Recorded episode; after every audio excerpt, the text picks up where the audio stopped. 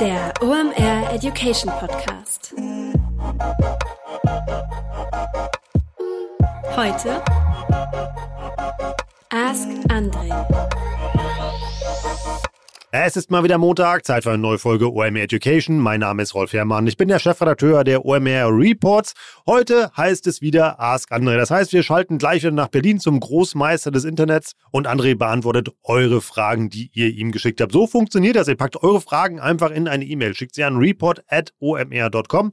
Wir leiten die weiter an André und er sucht sich dann Fragen für die nächsten Episoden raus. Und wenn es deine Frage in eine Ask André Episode schaffst, dann gewinnst du nicht nur was unglaublich Wertvolles, und zwar die Lösung deines Online-Marketingsproblems von einem der klügsten Köpfe im Internet, also von André, sondern obendrauf gibt es auch noch einen OMR Report, den du dir frei aussuchen darfst. Also einfach mal Frage fertig machen, die an uns schicken und vielleicht schafft es dann deine Frage in eine der nächsten Episoden.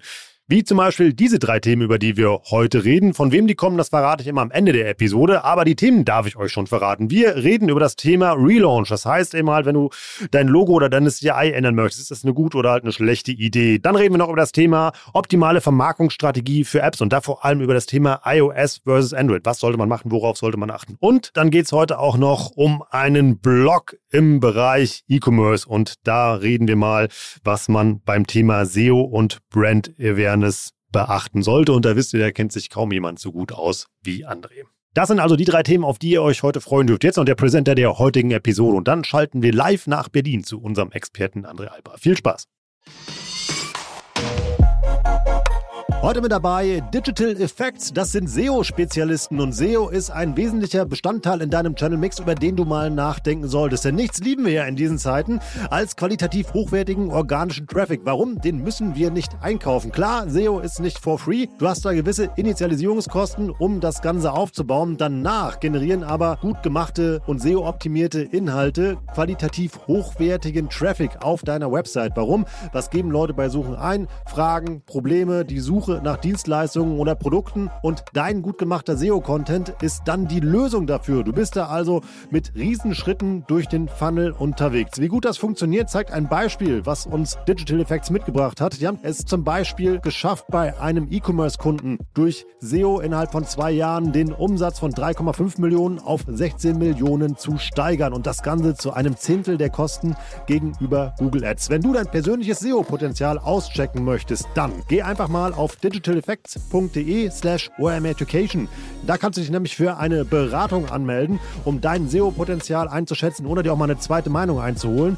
Sicher dir also jetzt den kostenlosen SEO-Check bei Digital Effects unter digitaleffects.de slash omeducation.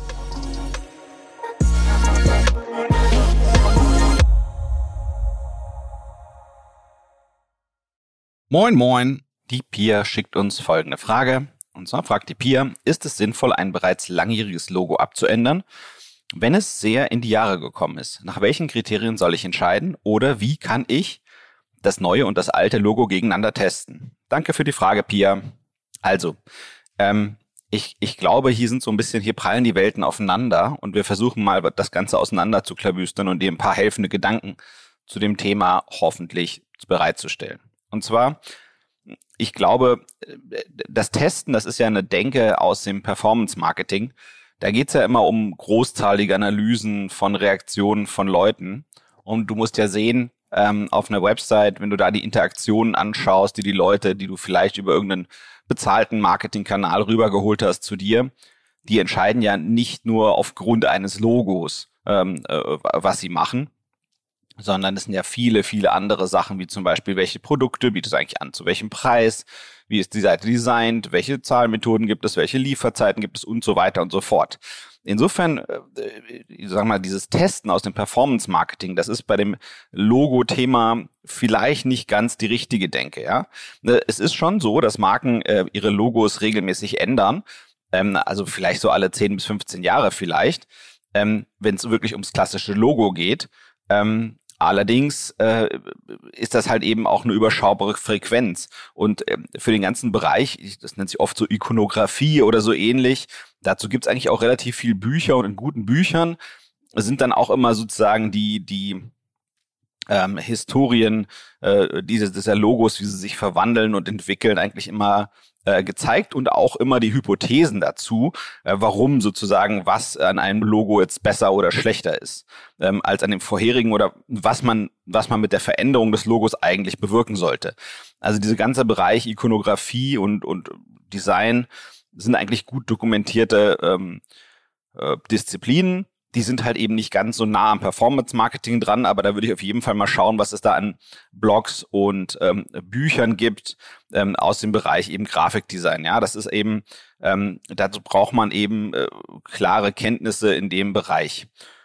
Ähm, und man kann auch äh, sozusagen die Entwicklung von großen Marken, die du kennst, da kannst du einfach mal eintippen äh, bei der Suchmaschine deiner Wahl, ähm, äh, Historie, Logo und dann, was ich was, Deutsche Bank oder so ähnlich. Und dann wirst du da sozusagen schnell die Beispiele finden, äh, ja, sozusagen, die dir da weiterhelfen. Ich glaube, das sind häufig Firmenentscheidungen, die von, äh, sagen wir mal, oberen Etagen kommen. Das heißt, wenn es wirklich allgemein von ganz vielen Leuten als zu altbacken empfunden wird. Ne? Wenn man das, das Gefühl hat, okay, das ist jetzt echt in die Jahre gekommen, die Leute haben das ja von satt gesehen, das, das, das folgt irgendwelchen Designprinzipien, die vielleicht gar nicht mehr zeitgemäß sind, ähm, dann kann da was dran geändert werden. Und meistens sind es auch nicht sehr extreme Änderungen, sondern es sind eben äh, subtile, kleine Änderungen, Weiterentwicklungen, äh, nicht jetzt so gleichzeitig ähm, den Inhalt und die Form und, und die Farben ändern, sondern eben in kleinen Stücken. Man muss eben sehen, äh, mit dem Logo wird ja eine gewisse äh, Bekanntheit deiner Marke äh, assoziiert, dass, wenn, wenn du so eine Bildmarke geschafft hast zu etablieren. Ähm, und, und diese Bekanntheit, die du in dem alten Logo hast, die musst du eben schauen, ähm, dass du in dem neuen Logo eben auch schaffst, sozusagen wieder reinzubringen. Ähm, da, das hat natürlich auch damit zu tun, wie bekannt ist deine Marke eigentlich natürlich. Wenn sie eher bekannter ist, dann musst du eben eher näher an dem alten Logo bleiben und, und wenn du vielleicht gar nicht so bekannt bist, dann kannst du vielleicht auch mutigere, größere Schritte gehen. Was ich jetzt damit nicht meine ist, und das gibt's ja ganz oft heute zeitgemäß sozusagen, ähm, aber das ist eben meiner Meinung nach eben nicht das Logo, ähm, was du ganz oft siehst, dass Firmen ähm, auf der auf ihrer mobilen App das Icon ändern. Ähm, und das hat eben meistens damit zu tun, das sind eigentlich eher CRM-Maßnahmen. Ne? Das sind Leute, die eigentlich schon diese App benutzen, aber vielleicht ist die Benutzungsfrequenz der App gar nicht mehr so hoch, aber die haben es noch irgendwo auf ihrem Mobiltelefon liegen und dann ändern die Firmen iterativ immer mal wieder, wie die App aussieht, um mal wieder Aufmerksamkeit der Leute auf ihre App zu ziehen, weil, uh, da, da sind die Leute dann ganz überrascht, auf ihrem Telefon sieht es jetzt vielleicht anders aus. Ne? Ähm, dabei muss ich immer auch lachen, apropos äh, Logos und Apps ähm, das Spotify-Logo sieht ja eigentlich genauso aus wie, wie das WLAN-Symbol. Das ist für mich immer hochgradig irritierend. Ich weiß genau gar nicht, warum das eigentlich so stattfindet. Also im Prinzip ähm, glaube ich, kann man das eigentlich gar nicht so grundlegend testen.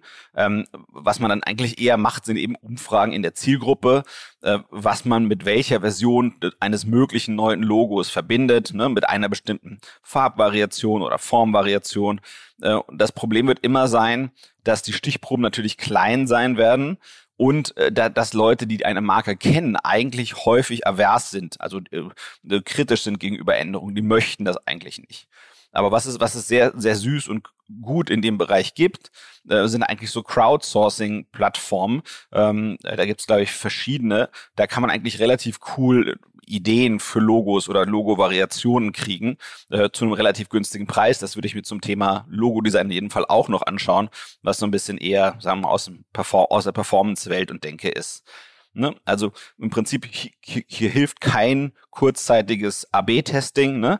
sondern es geht um Jahre und ähm, und das ist jetzt quasi ja, also dieses AB-Testing ist häufig im, im, äh, in der Kommunikation zum Kunden hin sozusagen der Standard, aber hier geht es eben um was sehr Langfristiges. Das heißt, meistens ist es eben rein äh, Hypothesen und Erkenntnis orientiert. Man kann das nicht so genau nachprüfen. Man kann eben nicht verhaltensbasiert entscheiden. Das ist ja das, was du mit dem AB-Testing eigentlich machen möchtest. Du möchtest gucken, ob das neue Logo das Verhalten der Leute verändert. Und dafür wirst du nicht genügend und nicht genügend sinnreiche Daten äh, reinkriegen. Ähm, genau, also das, das, das Testen, das ist so ein bisschen mehr so die rationale Seite unseres Hirns. Ähm, und, und das, was man hier bei dem, bei dem Thema Logo eigentlich eher im Spiel ist, ist die kreative Hirnhälfte, also Farben und Formen und, und solche Sachen. Man muss eben auch sehen, ähm, da, da, an dem Logo, da klebt auch ein, ein extrem hoher Wert gegebenenfalls. Also man hat damit auch eine, eine Erblast oder Schuld, je nachdem, wie man es sehen möchte, oder eben auch äh, eine Hypothek, also ein Asset. Ähm, das heißt, man muss damit eben ja sanft, sanft umgehen. Und man muss eben schauen, dass man einerseits dem Zeitgeist entspricht, ne? also dass es jetzt wirklich nicht altbacken aussieht, aber es macht halt auch keinen Sinn, äh, Trends äh, hinterher zu rennen. Man muss eben schauen, dass eine Wiedererkennung da ist. Das ist letztendlich am Logo das Allerwichtigste. Ich glaube nicht, dass man äh, äh, es alle fünf Jahre ändern äh, also dass man sich in die Situation begeben darf, wo man das alle fünf Jahre ändern muss, weil es gegebenenfalls Negativassoziationen gibt, weil man zu krass auf einen äh, ganz kurzfristigen Trend gesetzt hat. Das heißt, dass das Wiedererkennen ähm, auf der Kachel im, im App Store ist, ist vielleicht was anderes. Ähm, und ähm, ja, ich glaube, bei diesem App Store-Thema, also äh, bei der Kachel, da kann man ruhig sozusagen diese alte AB-Test-Logik ähm, machen und, und führen und damit spielen. Aber ich glaube, dass das Logo, das ist meistens eine Bank, äh, das ist ein immaterieller Wert und mit dem muss man äh, zaghaft und vorsichtig umgehen. Und da würde ich in jedem Fall eher als auf Zahlen, Daten und Fakten ähm, äh, schauen, dass ich Leute involviere, die mit dem Thema ähm, Erfahrung haben und äh, erfolgreich sowas schon häufig gemacht haben. Ich hoffe, das hilft dir, Pia. Folgende Frage hat uns via Facebook-Nachricht erreicht vom Vincent. Mein Freund Niklas und ich haben mit unserem Startup ein Webprodukt, eine Online-Wunschliste gemacht. Nun arbeiten wir gerade an einer App für den iOS und Android. Wahrscheinlich Store ist gedacht. Ähm, meine Frage wäre nun, wie wäre eine optimale Vermarktungsstrategie bei der App, bei der App auf die beiden Operating Systems oder welche Dinge muss man bei der, dabei beachten? Also Vincent, Danke für deine Frage. Hm, was, was mir jetzt erstmal nicht so ganz selbsterklärend ist, ist, ähm, ich denke mal, man würde ja bei so einer Sache nicht einfach was machen, weil man das Gefühl hat, das ist richtig, sondern man würde eigentlich immer eher mit Wettbewerberbeobachtung machen. Und mein Gefühl ist, wenn ich jetzt zum Beispiel Online-Wunschliste oder einfach nur Wunschliste in ein App Store Suchschlitz eingebe, dann kommen da wirklich einige Ergebnisse. Das heißt, es gibt schon relativ viel das, was ihr da macht. Ähm, und ich glaube, man, man, man kann nicht ohne Wettbewerberbeobachtung anfangen oder ein bisschen wenigstens Wettbewerberanalyse. Ähm, man, es macht keinen Sinn, in einen überversorgten Markt äh, äh, reinzugehen und das Gleiche zu bringen, was alle anderen machen. Das heißt, die Frage ist, was ist der USP, was ist sozusagen der äh, Erfolgsfaktor eurer Online-Wunschliste im Vergleich zu den anderen Online-Wunschlisten, die es da gibt. Ne? Also hat es bestimmte Features oder, oder hat es bestimmten anderen Content oder hat es bestimmte andere Bewertungen? Und was ist daran anders und besser? Hm, das ist mir nicht so ganz klar. Insofern finde ich das aktuell erstmal klingt nach einem mutigen Unterfangen. Ähm, die zweite Frage, die ich mir gestellt habe, ähm, beim Versuch sozusagen eine Antwort zu liefern, ist, warum ihr eigentlich native Apps macht, ähm, also das heißt, man kann ja auf der iOS-Plattform und auf der Android-Plattform ähm, Apps entwickeln, die quasi nur für diese Plattform sind und eben ja perfekt sozusagen auf die Android-Telefone oder auf die ähm, iOS, also Apple-Telefone abgestimmt sind. Ähm, Allerdings scheint mir jetzt das, was ihr dort macht, also und der Vorteil von so einer nativen App ist natürlich, dass man sämtliche Funktionalität, die Apps so haben können auf dem Telefon, auch nutzen kann. Ne? Der, der klassischste und wichtigste Ding, was meistens sozusagen einen Unterschied macht, ähm, sind diese Push-Nachrichten. Das heißt, wenn du die nativen Push-Nachrichten von iOS oder Android nutzen willst, dass da so ein Pop-up kommt, dass du was gefragt wirst von der App, obwohl die irgendwie gar nicht gerade auf hat, ja, ähm, und da gibt's noch so ein paar, sagen wir mal, Eigenheiten, die man eben mit so einer nativen App äh, besser machen kann. Ähm, wenn ihr braucht ihr die, ne? Und wenn, wenn das nicht der Fall wäre, hätte ich jetzt gedacht, wenn ihr sowieso eine Web-Anwendung habt, warum man die nicht als Progressive Web App baut. PWA ist da das sozusagen das Akronym für. Und was das heißt, ist, dass du im Prinzip im Web eine Version hast, die verhält sich so wie eine App, und äh, die kannst du auch relativ einfach dann auf beide Systeme portieren. Und der Vorteil davon wäre dann, dass du eben die Leute, die du über diese PWA sowohl auf mobilen Endgeräten als auch klassisch im Web hast, dass du die dann konsistent im, im Customer Relationship Management angehen könntest und bewerben könntest und deren Informationen ziemlich gleichmäßig nutzen kannst. Ähm, der Nachteil ist quasi, wenn man auf, auf drei sagen wir mal, Betriebssystemen arbeitet, sprich Web und iOS und Android, ähm, ist, dass man da manchmal, ja, das verdreifacht in manchen Stellen den Aufwand. Ich übertreibe, natürlich ist nicht ganz verdreifacht, sondern man hat ja die Logik und die bringt man in drei Betriebssysteme rein. Aber äh, ja, wenn, wenn, wenn sozusagen die, äh, das, was ihr da macht, wenn das gar nicht so sehr die Vorteile von nativen Apps nutzt, dann wäre eigentlich zu überlegen, ob man nicht eine, eine Progressive Web App baut, die eben so aussieht und sich so verhält auf dem Handy wie eine App, aber faktisch eigentlich eine, eine spezielle Version einer Webseite ist. Und dann hat man da eben als Vorteil, ähm, dass man die Leute einheitlich angehen kann. So. Ähm, ja, wie würde ich jetzt anfangen, das zu vermarkten, das Ding, wenn ich jetzt mal von, von dem, dem folge, was, was ihr dort äh, jetzt sozusagen beschreibt? Ähm, das eine ist erstmal Owned Media. Also sprich, ähm, äh, immer wenn die Leute mit einem Mobilgerät auf die Webversion eures Tools kommen, also eurer Online-Wunschliste, dass man dann eben, da gibt es so spezielle äh, Codeschnipsel, die man einbaut, dann wird die App auf dem jeweiligen Betriebssystem äh, empfohlen, was der Kunde gerade nutzt. Ne? Da kommt dann so ein Pop-up, das ist eigentlich immer relativ elegant gelöst. Das wäre sozusagen meine erste Go-To-Denke- und äh, Einrichtungswelt. So, das zweite wäre zu versuchen, in den Suchen der App Stores möglichst gut dazustehen. Da ist das sozusagen Go-To-Akronym wäre App Store Optimierung ASO. Da gibt es eigentlich relativ viel ähm, Lektüre online, die man dann nachschlagen kann. Da will ich jetzt gar nicht so tief äh, reingehen. Vielleicht nur zwei, drei Gedanken. Ähm, wenn, wenn du dich mit Suchmaschinenoptimierung auskennst, da gibt es ja sowas wie On-Page und Off-Page. Und das Pendant dazu ist im Prinzip eben im App Store die, einmal die Landingpage zu eurer App. Das ist quasi das Pendant zu On-Page. Und das Pendant zu Off-Page, da würde ich mal sagen, sind das die Bewertungen der Nutzer. Das heißt, erfolgreich Apps in dem App Store jonglieren, also gut findbar machen, ist auch ganz, ganz stark davon abhängig, ob man gute Bewertungen für die kriegt. Das heißt, man muss eben gucken, dass man beim Design seiner nativen App mit einbaut, dass eben, wenn man sieht, hey, die Leute nutzen das gern und viel und gut, dass man dann sehr, sehr gute Trigger setzt, damit die Leute diese Bewertungen abgeben. Und was auch immer hilfreich ist, ist ähm, externen Traffic auf die App Store Landing Pages schicken, der dann auch konvertiert. Ne? Das heißt eben, dass man eben guckt, nicht, dass man die Android-User in den äh, äh sozusagen in den Apple äh, App Store schickt und solche, solche Sachen. So, also das zweite wäre quasi App Store Optimierung. Das ist quasi das Pendant zur Suchmaschinenoptimierung eben für Apps. Und äh, die, die dritte Baustelle, die dann will ich auch schon ins Paid gehen. Ähm, das würde sowohl im den zwei großen Online-Werbe-Universen, äh, äh, sprich Google und Meta, die haben eigene App-Install-Produkte, die äh, aus verschiedenen Ecken sozusagen äh, Werbung anbieten. Das ist sowohl im Mobile Web, ähm, in den einzelnen Apps und teilweise eben auch nochmal bei Partner-Apps. Das ist eigentlich der einfachste Bereich. Ähm, da würde ich wahrscheinlich mich, mich mit auseinandersetzen. Also, ex, also Werbe, Werbewerkzeuge, die extra dafür da sind, App-Installs zu generieren. Und das ist ja das, was ihr braucht. Ähm, ich würde jetzt nicht ins, in die große Mobile, ähm, eintauchen. Da gibt's viel shady Business. Das würde ich mir eher verkneifen. Ich glaube, es gibt noch viel Grundlegendes, was ihr da machen könnt, bevor das sozusagen notwendig ist.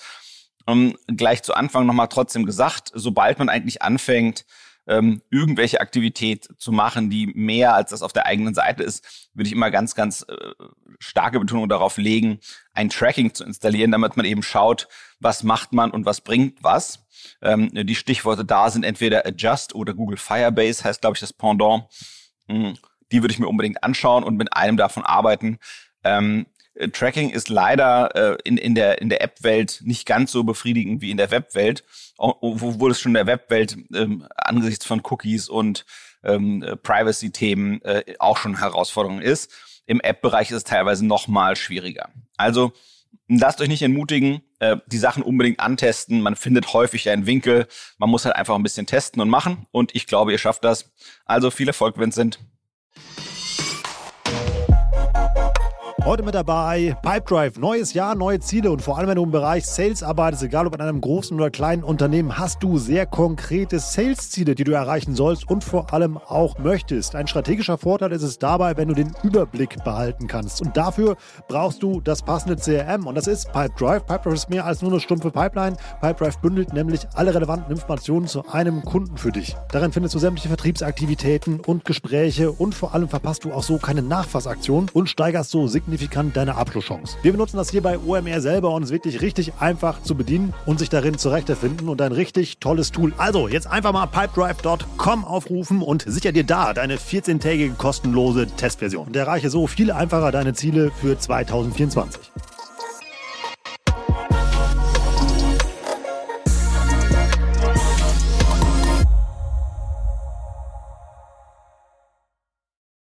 Die folgende Frage erreicht uns von Felicitas über E-Mail. Und zwar es geht um eine Blog-Strategie. Felicitas fragt, wie richte ich einen Blog thematisch aus, wenn dieser das Ziel hat, eine zugehörige E-Commerce-Website in Sachen SEO und Brand Awareness zu pushen? Ist es besser, sich ganz auf ein Hauptthema zu fokussieren, in dem man Experte ist, oder ist es okay, wenn man den Blog zusätzlich für weitere businessrelevante Themen oder ist es okay, den Blog zusätzlich für weitere businessrelevante Themen zu nutzen, wie zum Beispiel Behind-the-Scenes-Themen könnte es sein, dass ein eher breites Spe Themenspektrum die Relevanz des Blogs verwässert und Ziele wie größere Sichtbarkeit und teure Leserschaft kompromittiert. Nimm als Beispiel eine E-Commerce-Website aus dem Bereich Print on Demand, deren Blog sich um Themen wie Selbstgestalten, Lifestyle und Geschenkideen dreht. Danke, Felicitas, für deine Frage. Also, äh, super, schönes, schönes Ding, äh, kriegen wir, glaube ich, gut was zu hin. Ähm, ich glaube, wenn man erstmal an E-Commerce-Webseiten denkt und äh, dann an Suchmaschinenoptimierung in E-Commerce-Webseiten, äh, gibt es äh, zwei grundverschiedene Teile. Das eine ist das Transaktionale, das heißt, da geht es direkt darum, dass die Leute äh, was kaufen wollen, eine Krawatte oder ein Print-on-Demand-Produkt, whatever. Und das findet ja meistens dort statt, wo sozusagen der Produktkatalog des Unternehmens ist. Und dann gibt's den informationalen Bereich. Das heißt, das sind alles, sag mal, Themen, die um die Produkte herum, die man anbietet, äh, äh, drum herum passen. Ähm, oder, oder vielleicht so nützliche Informationen im Zusammenhang mit dem Kauf oder der Inanspruchnahme de des Produktes, was du dort anbietest. Ich will mal ein einfaches Beispiel nehmen, dass wirklich jeder folgen kann. Nehmen wir an, dein Shop verkauft Krawatten. So, und dann würdest du eine Landingpage haben zum Thema rote Krawatten und zum Thema äh, äh, karierte Krawatten, äh, wenn wir Muster filtern oder sonst irgendwas in der Richtung. Und das sind die Leute, die, wenn die das suchen und dann auf der karierte Krawatte-Seite ankommen, dann sind die total happy und hoffentlich hast du genau die karierte Krawatte, die sie gerade Bock haben zu kaufen. So, fine, fair enough. So, und dann ist eben was, das ist sozusagen der transaktionale Bereich aus dem SEO. Das ist das, wo sozusagen das Geld verdient wird. Aber, und das hängt halt auch eng miteinander zusammen, es gibt noch diesen informationalen Bereich. Das heißt, wenn wir jetzt zum Beispiel sagen, Mensch, wie bindet man denn Krawatten? So, und es ist halt unwahrscheinlich, dass du der beste Shop im Internet zum Thema Krawatten bist und dann gar keinen Content dazu anbieten kannst, wie man eine Krawatte bindet. Stell dir vor, du würdest in den Laden gehen, offline, also sozusagen auf der High Street, also in der Einkaufspassage, zu schön deutsch gesagt, und dann würdest du in einen Krawattenladen reingehen und die würden nur versuchen, dir Krawatten zu verkaufen, könnten dir aber nicht erklären, wie man eine Krawatte bindet. Dann wärst du doch eigentlich auch irritiert. Plus das Thema Krawatte binden wird halt eben auch von Leuten in der Suchmaschine eingegeben, die sich grundsätzlich für Krawatten interessieren und potenziell deine Kunden sein könnten. Das heißt, die Sachen hängen halt eng miteinander zusammen. Das ist dieser informationale Bereich. Was der eigen hat, ist, dass er in der Regel nicht sehr äh, zeitkritisch ist, sprich der verjährt nicht. Äh, äh, das Stichwort sozusagen das denglische Wort, was wir gern dafür nutzen, nennt sich Evergreen. Das heißt, es ist immer aktuell dieses Thema Krawattenbinden für einen Krawattenshop und das wird auch immer gesucht. So, das heißt, es macht Sinn, äh, äh, Content zu haben, der nah am E-Commerce ist, aber der gehört eigentlich meiner Meinung nach nicht in einen Blog, sondern in einen Blog gehören meiner Meinung nach Themen, die halt eben ja, eine gewisse Aktualität haben und die auch verjähren und die auch in ihrer Relevanz vergehen. Das heißt, ich glaube, ich würde quasi diesen informationalen Bereich in einem E-Commerce SEO Setup würde ich mit zwei verschiedenen Antworten äh, bearbeiten. Zum einen ein Blog und zum anderen eher so eine Art Wiki oder Wissensbereich oder äh, Kno Knopfhoff oder Informationsbereich oder da gibt's verschiedene Namen für. So, und äh, dieser Informations- und Wissensbereich, wie gesagt, das ist der Evergreen Content. Der ist nah an der Transaktion und der ist hochgradig relevant und zudem sollte man unbedingt viel bringen, denn äh, ich glaube nicht, dass der beste Verkäufer von Krawatten nicht extrem gut Krawatten binden kann. Und genau das versuchen wir hier letztendlich online abzubilden. Das ist genau das, was die Suchmaschine sehen oder erkennen möchte, damit sie dir wirklich abnimmt, dass du der beste Verkäufer von Krawatten bist. So, kommen wir zum Blog.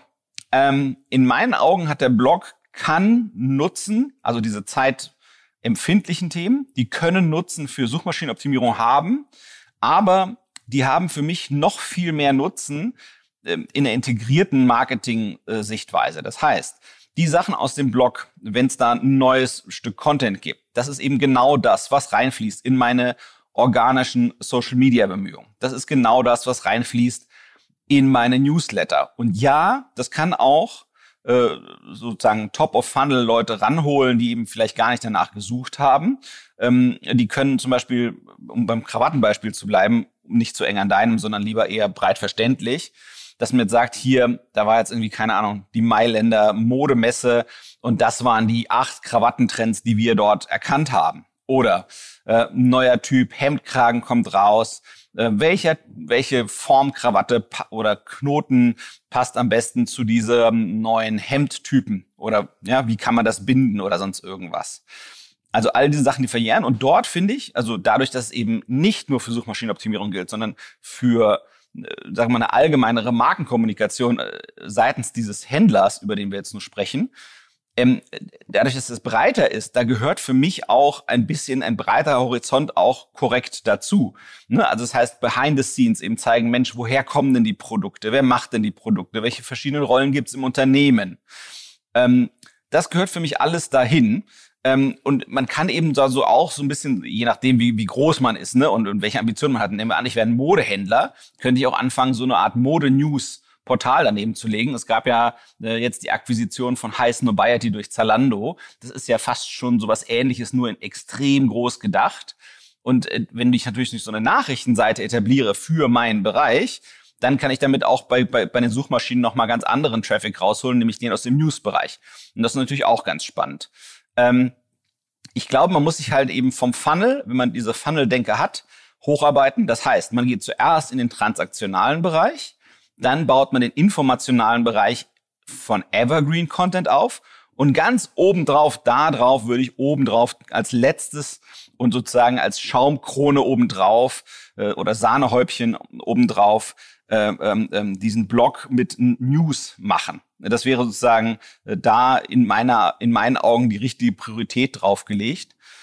Ähm, und genau. Und wie gesagt, den Blog das Wichtigste daran ist, den halt eben fürs CRM zu benutzen und nicht nur für Suchmaschinenoptimierung. Und dann hat er seinen Zweck und dann kann er auch durchaus etwas breiter sein. Aber was man eben sich abschminken kann und muss, ist zu sagen, hey, man wird jetzt auf Themen wie Geschenkideen ranken. Das ist unwahrscheinlich, weil dafür gibt's wiederum ähm, dedizierte Portale. Ähm, ich glaube, da ist nicht sozusagen viel zu gewinnen äh, aus, aus SEO-Perspektive. Man muss aus SEO-Perspektive, sollte man schon eng an dem sein, wo man glaubt, einer der besten im ganzen Internet zum Thema zu sein. Ich hoffe, das hilft euch ein bisschen bei der Entscheidungsfindung, worauf mit wie viel PS draufzugehen. Ciao. Das war wieder richtig spannend. Ich habe eine Menge gelernt. Ich hoffe ihr auch. Danke, dass ihr uns eure Fragen geschickt habt. Hört damit bitte nicht auf. Schickt die einfach an report.omr.com.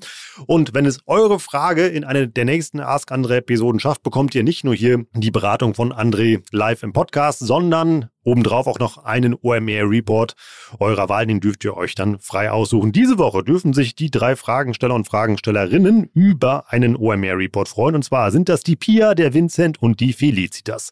Viel Spaß mit eurem OMR-Report. Die findet ihr unter omr.com slash report. Jetzt noch ein kurzer Hinweis in eigener Sache. Da gibt es nämlich richtig spannende Themen, die ihr euch unbedingt mal angucken solltet. Wir haben eben über das Thema E-Commerce gesprochen. Da findet ihr einen richtig guten D2C-Report und auch einen richtig guten E-Commerce-Report, den wir da geschrieben haben und vor allem auch einen richtig spannenden Gen Z-Report. Den mag ich im Moment sehr gerne. Warum? Ähm, ich glaube, das Thema Gen Z ist eines der unterschätztesten im, im, Moment im Markt. Man ignoriert das gerne mal so weg. Aber an euch Marketer da draußen, beschäftigt euch mal mit dieser Zielgruppe. Die ist unglaublich spannend und zum Großteil fühlen die sich vom Marketing noch gar nicht richtig abgeholt. Das heißt, da könnt ihr mit gutem Marketing, speziell ausgerichtet auf diese Zielgruppe, noch richtig punkten. Und auch eine richtig spannende Zielgruppe, wenn es um das Thema HR und Talents geht. Das heißt also, wenn ihr gerade Recruiting macht und dringend neue Leute sucht, guckt da mal rein. Lohnt sich. Und jetzt alle zusammen mit dem Gutscheincode Warenkorb bekommt ihr auch noch 10% auf euren OMR Report unter omr.com slash report. Jetzt einfach mal reinlesen. Ansonsten könnt ihr uns folgendermaßen helfen, wenn ihr uns supporten wollt. Empfehlt uns einfach mal weiter. Das könnt ihr machen, zum Beispiel mit einem LinkedIn-Post zu dieser Episode. Guckt einfach mal links und rechts, wer gerade in eurer Nähe ist, wenn ihr es zum Beispiel gerade im Büro hört und empfiehlt uns einfach weiter. Sagt, hey, guck mal, da gibt es montags einen ganz coolen Podcast. Da kann man was lernen. Hör dir den doch auch mal an. Oder wenn du ein iPhone hast, mach jetzt einfach mal Apple Podcast auf. Gib uns da fünf Sterne oder auch bei Spotify kannst du das auch machen. Schreib noch wenn du ganz cool bist, eine kurze Rezension, warum du das hier gerne hörst. Das hilft uns, noch mehr Menschen mit diesem tollen Format zu erreichen. Und in diesem Sinne, ich bin Rolf. Das war OME Education für heute. Tschüss aus Hamburg. Ciao, ciao.